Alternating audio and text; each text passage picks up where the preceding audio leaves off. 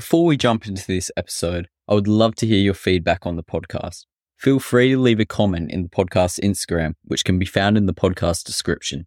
My parents died within nine months of each other. My dad died first, and then my mum. And I was with them both when they died. And my mum was a really important person in my life. Like we had a, a very beautiful relationship. And I found out probably seven or eight months ago that I am autistic. And that put that relationship into um, another perspective for me. But when they died, like I was lost. I was still in the public service. I was liking what I was meant to be doing, but wasn't like the environment I was doing it in. I ended up quitting the public service. And that just made me go, wow, I don't know what my identity is anymore. Welcome to yet another episode of A Search for Meaning. I'm your host, Oscar Scarman, and this is the podcast where we delve into captivating discussions on the topics of meaning, purpose, and vulnerability. In this episode, we have the absolute pleasure to be joined by Lynda Forrest, an incredible individual who has dedicated her life to making this world a better place. Lynda is probably the most interesting, kind hearted, and genuine individuals I've ever had the privilege to meet. Her ability to engage in deep conversations is truly remarkable. Prior to this conversation, I hadn't crossed paths with Lynda, but our discussion turned out to be one of the most enjoyable, deep, and heartfelt exchanges I've ever experienced. You're probably thinking that Lynda would never swear. However, this is not the case, so there is a little language warning for this one. So, without further ado, welcome to episode number five of A Search for Meaning. I'm Lynda, 61, been around a long time, and most of my life I think I've tried to do good things for other people. Started my life in the public service and now I work in not for profits. I was born in Scotland. My family came out to Australia when I was four, and we were Presbyterian family, so we had a really big involvement with church, and our church welcomed us to Australia. So I guess my early stuff about purpose was around the the church values, which was about you know doing good works and supporting others, a, big, a really strong sense of community. There was it was really funny growing up in Elizabeth. It took a long time until I met someone who was born in Australia. I assumed everyone was born somewhere else because all of our um, friends and church people were Scottish or English. So it was really amusing to me when I finally met an Australian. Um, so the early stuff for me came from the church. When I was 12, a brother of mine, my brother, I'm the youngest of five kids, and the brother who was next to me in age was murdered. And someone in the church said to us, oh, you know, it was God's will, blah, blah, blah. So that caused a great schism with the church for my family. And so my dad kept going to church because he played the organ. And I kind of think he kept doing that because he was a bit of a show off. And the rest of us left church. But we still had that really strong sense of community. And, you know, like the, it was a really weird time, very different to your time, really. Because like the bank manager was the person who knew everything about everyone and the local doctor and the chemist. So it was a really interesting time to to have what what became family was really our Scottish family. Um, but yeah, that it was the church doing good work.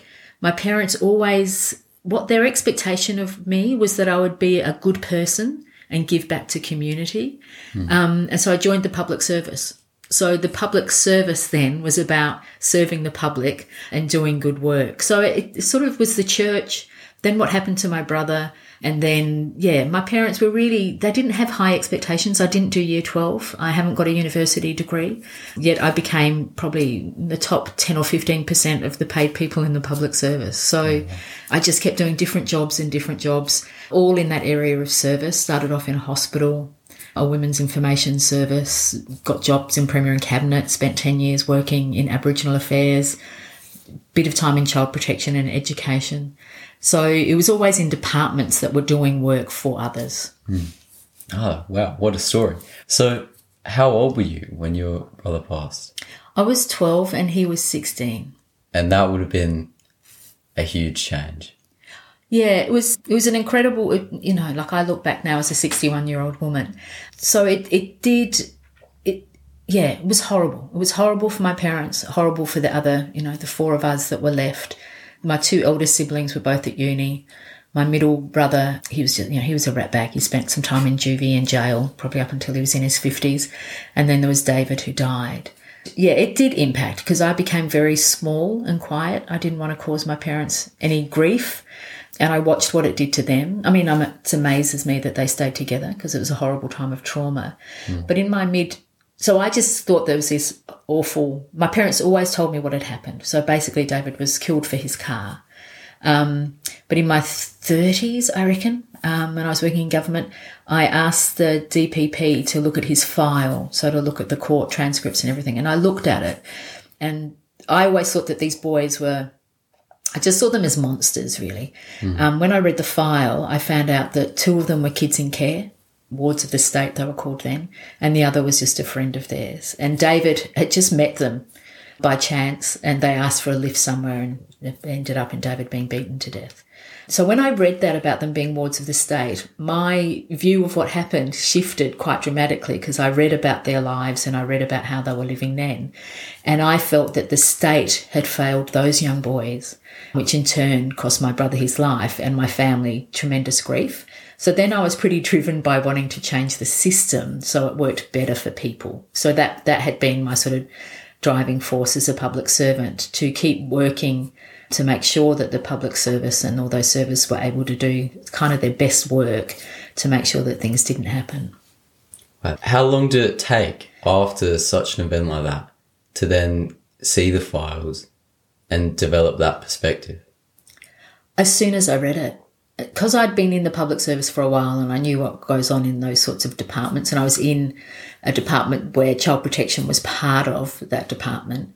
I sort of, as soon as I saw that they were wards of the state in that language of that time, I just thought, you fucking assholes, like you failed these kids. I looked at where they were living, the situation that we're in, and I just knew that it was, you know, like if we had done better by their families, if we had done better by them once they came in care, this this needn't have happened. You know, like David was in the wrong place at the wrong time anyway. So that as soon as I read that, it, it then made me question, and then I've been quite driven by that for a long time now. And so I, I, I guess when I see news reports or listen to news reports and they're having a go at these young kids, um, I still know that the system fails them.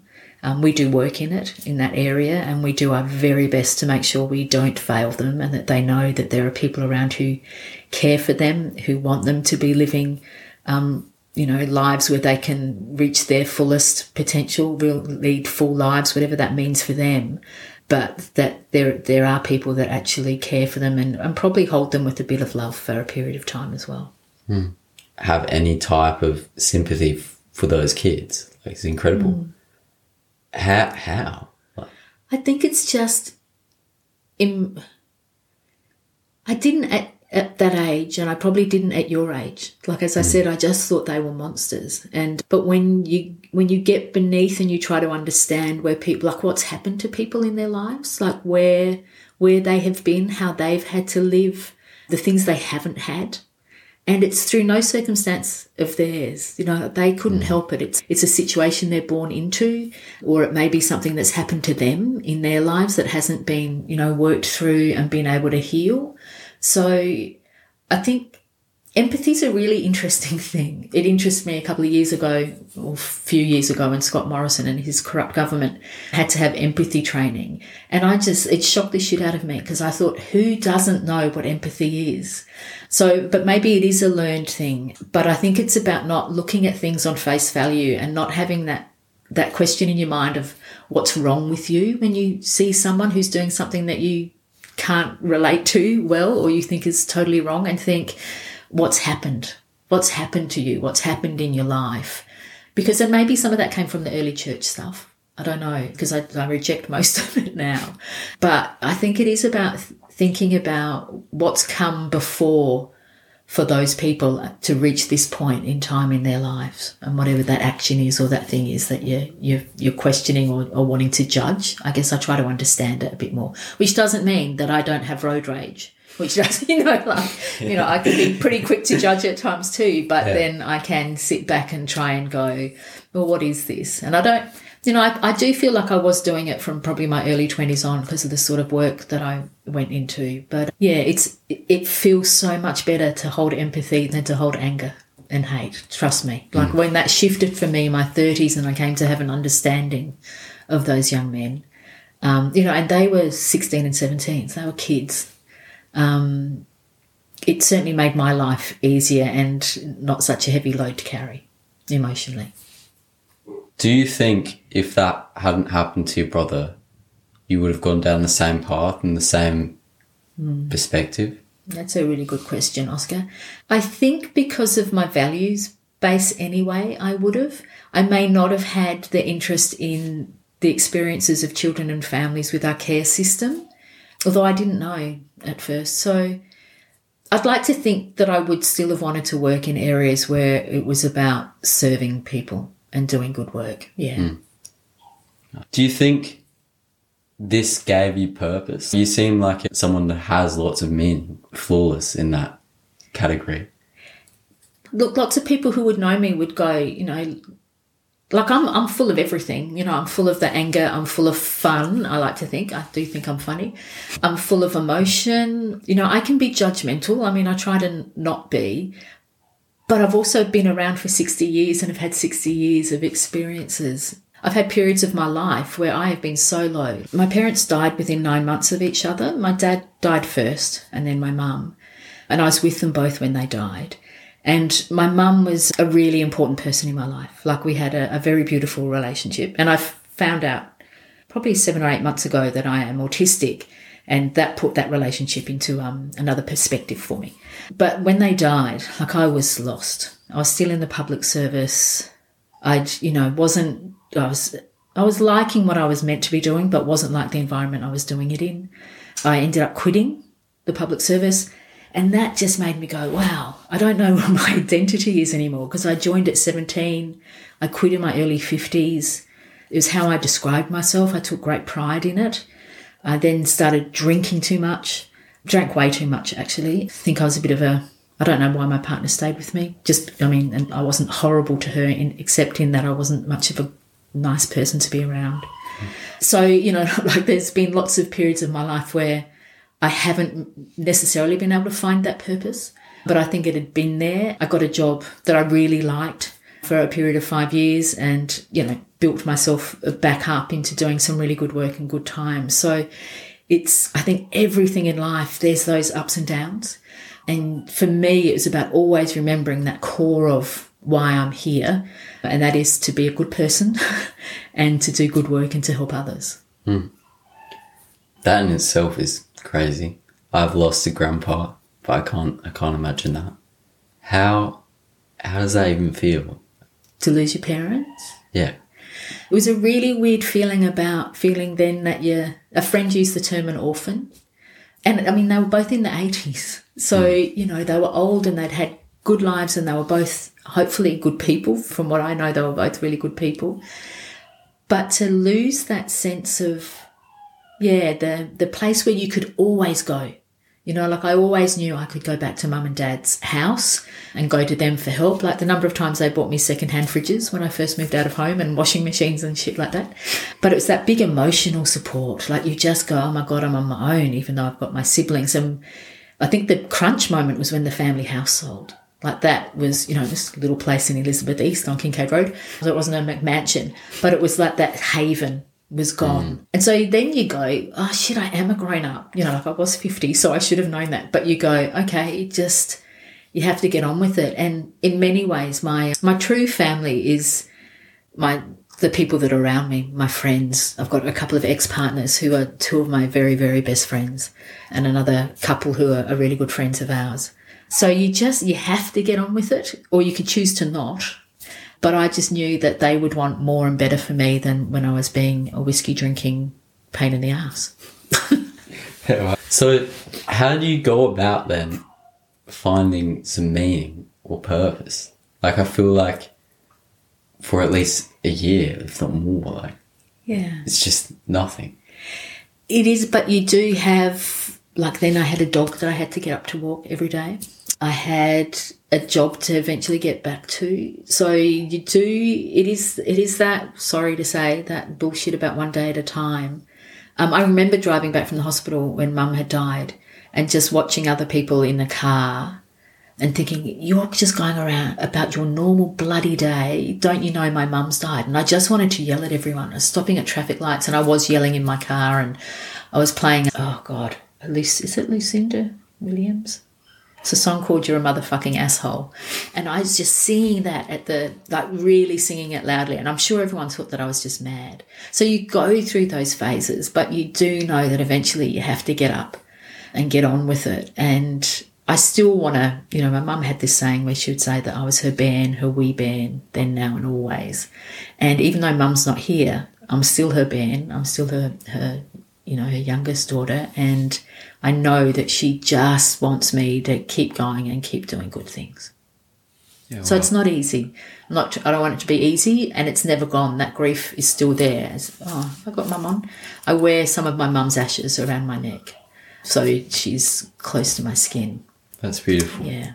Going on a different kind of route, you're a lot older than you look in a, in a nice way. How do you find your authentic self? I mean, it, we all go through that thing where we will see an image or we'll be mesmerized by one of our friends or someone that we see, and you think, oh, I want to be a bit like you, and you'll notice that you start talking like them or you'll pick up a mannerism of them and and you know, and I've done that. Like I had times where I thought I was, oh, you'd never know this guy, but David Essex was someone that I really liked music when I was a kid, and I used to dress like him. You know, like it's so, you know, like I, you do that and you go through those stages. But I also remember acutely times where I'd go, oh, that is not you, Lynda. What you just did, or what you said, or how you are. So I think it does take time to find who you are. But I don't believe that that core of me has ever changed that was in me. But my image most definitely has. Some of the people I've hung out with have. Some of the things I've said in work settings or around people, that's mostly where I'll come away and go, that is not me. Why have I just agreed with that, you know, that, that tone of what people are saying or the line that they're taking on it? So you always go out in and out of it and, and get annoyed. I used to get annoyed at myself like that is not you. But that core, and I reckon if I spent a bit of time with you, I could work out what your core was. I mean, the fact that you're doing this, you're making yourself vulnerable by telling a bit of your story at first and you're looking for meaning. And I think we all do that in different ways. And, you know, some people it's through the church, some people it's through music, it's through what they read. It's some people do it through, you know, drinking drugs. So I just think we all do that. And to be honest, it probably wasn't until my late 40s or 50s where I've just gone, oh, okay. Like I didn't get dreadlocks until I was 50, but I've always wanted them because, I didn't do it before because it didn't suit an image, you know, that people would have of an executive in the public service.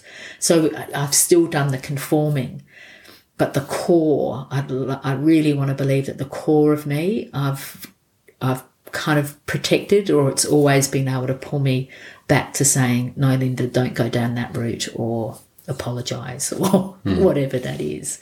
Um, so you're not going to know it at 18.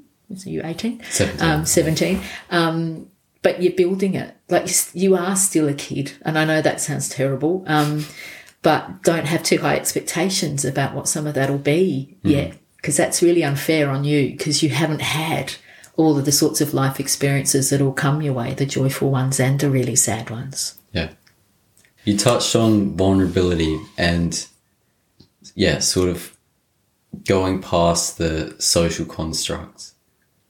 How, how do you go about that? Because I find myself, and I get mad at myself as well. Uh, that really, I really resonated with that and probably on a different scale. You've had a lot more life experience than me.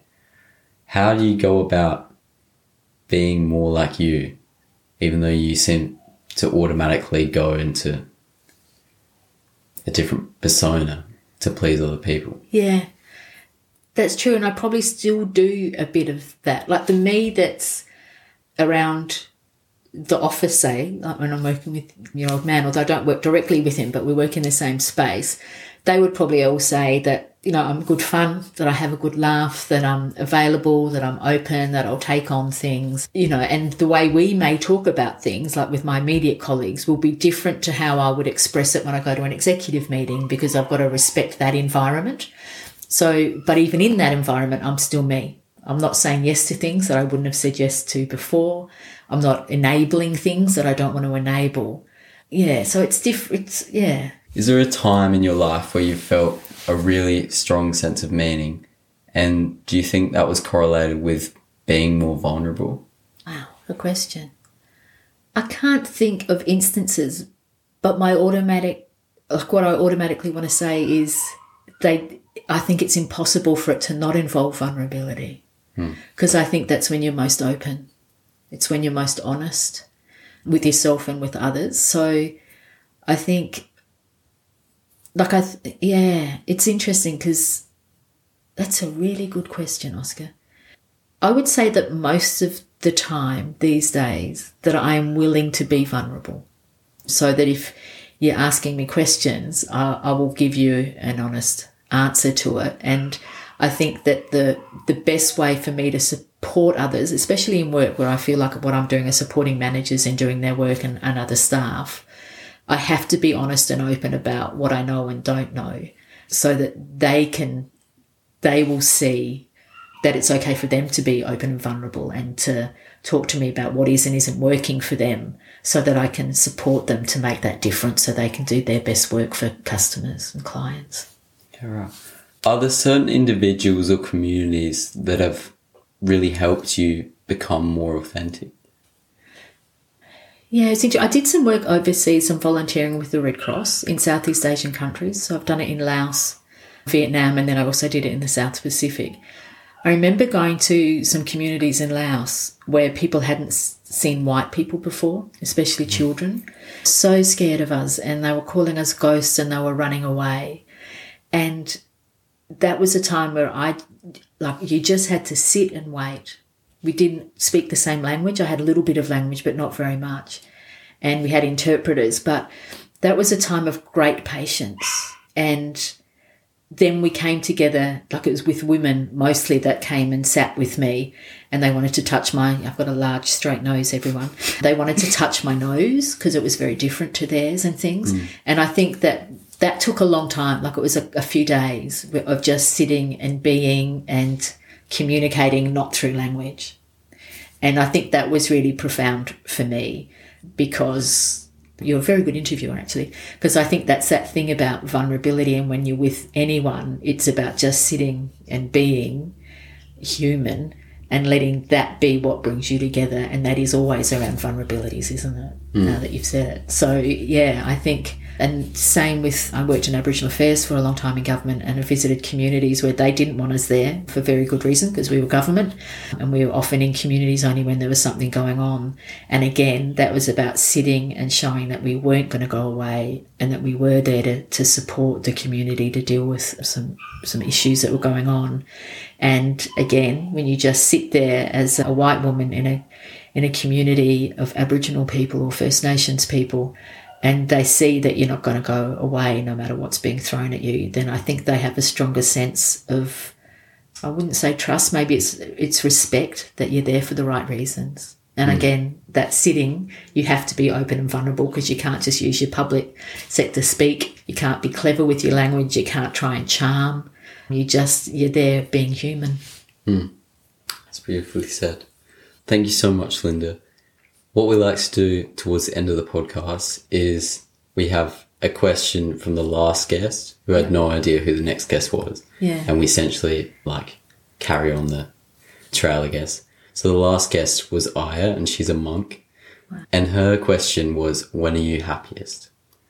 When I'm at peace, really. And I try to make that as much of the time of the day that I can. So I try to not do things that I don't want to do but probably like I love laughing. Like I'd love a good belly laugh. So I'd probably say that's probably when I'm more visibly at my happiest. But I the other day in the morning I was just about to go to work and I was standing at our back door and I was just, you know, breathing and I breathed out and I just saw, you know how you see your breath when it's really cold? So. And it was so beautiful. So I just stood there for probably another couple of minutes, just breathing and I thought for the first time, I actually have learned what mindfulness is because mm. I think I practice it. But I, it, you know, and so I think awe It's probably at my happiest when I see the little fish out here on the reef when I'm snorkeling. But that moment with my breath, I'd, I'd never felt so relaxed. And I just thought, oh, this is when you get mindfulness, right? this is what it feels like. Yeah. Right. That's awesome. And yeah, without further ado, what is your question for the next? What would you do if you came into incredible wealth? What would you do with the money? I like that. I like that a lot. Thank you so much, Lynda. It's Thanks. been an absolute pleasure. I feel like I'll always have a connection with you from now on. I'm really happy about that. So thank you so much. Thanks, Oscar. Nice kid. Lynda, I can't express how grateful I am for your presence in today's episode. Your authenticity, wisdom, and warmth have touched me deeply. Thank you for sharing your incredible life journey and insights into meaning, purpose, and vulnerability. Your story is a testament to the power of empathy and compassion. You've shown us that even in the face of adversity, it's possible to find light and purpose. Thank you once again for gracing us with your presence. Your kindness and authenticity are truly remarkable, and I'm honored to have had this conversation with you. Before we wrap up, I want to give a massive shout out to each and every one of you. Your support means the world to me, and I'm truly thankful that you take the time out of your lives to listen to this podcast. Every episode of A Search for Meaning is a unique journey, so be sure to explore our previous conversations. Stay tuned for our next episode featuring Yulia Lakaempa, a remarkable entrepreneur who's transformed her life from feeling lost to pursuing her passion with incredible success. Until then, thank you for listening to A Search for Meaning.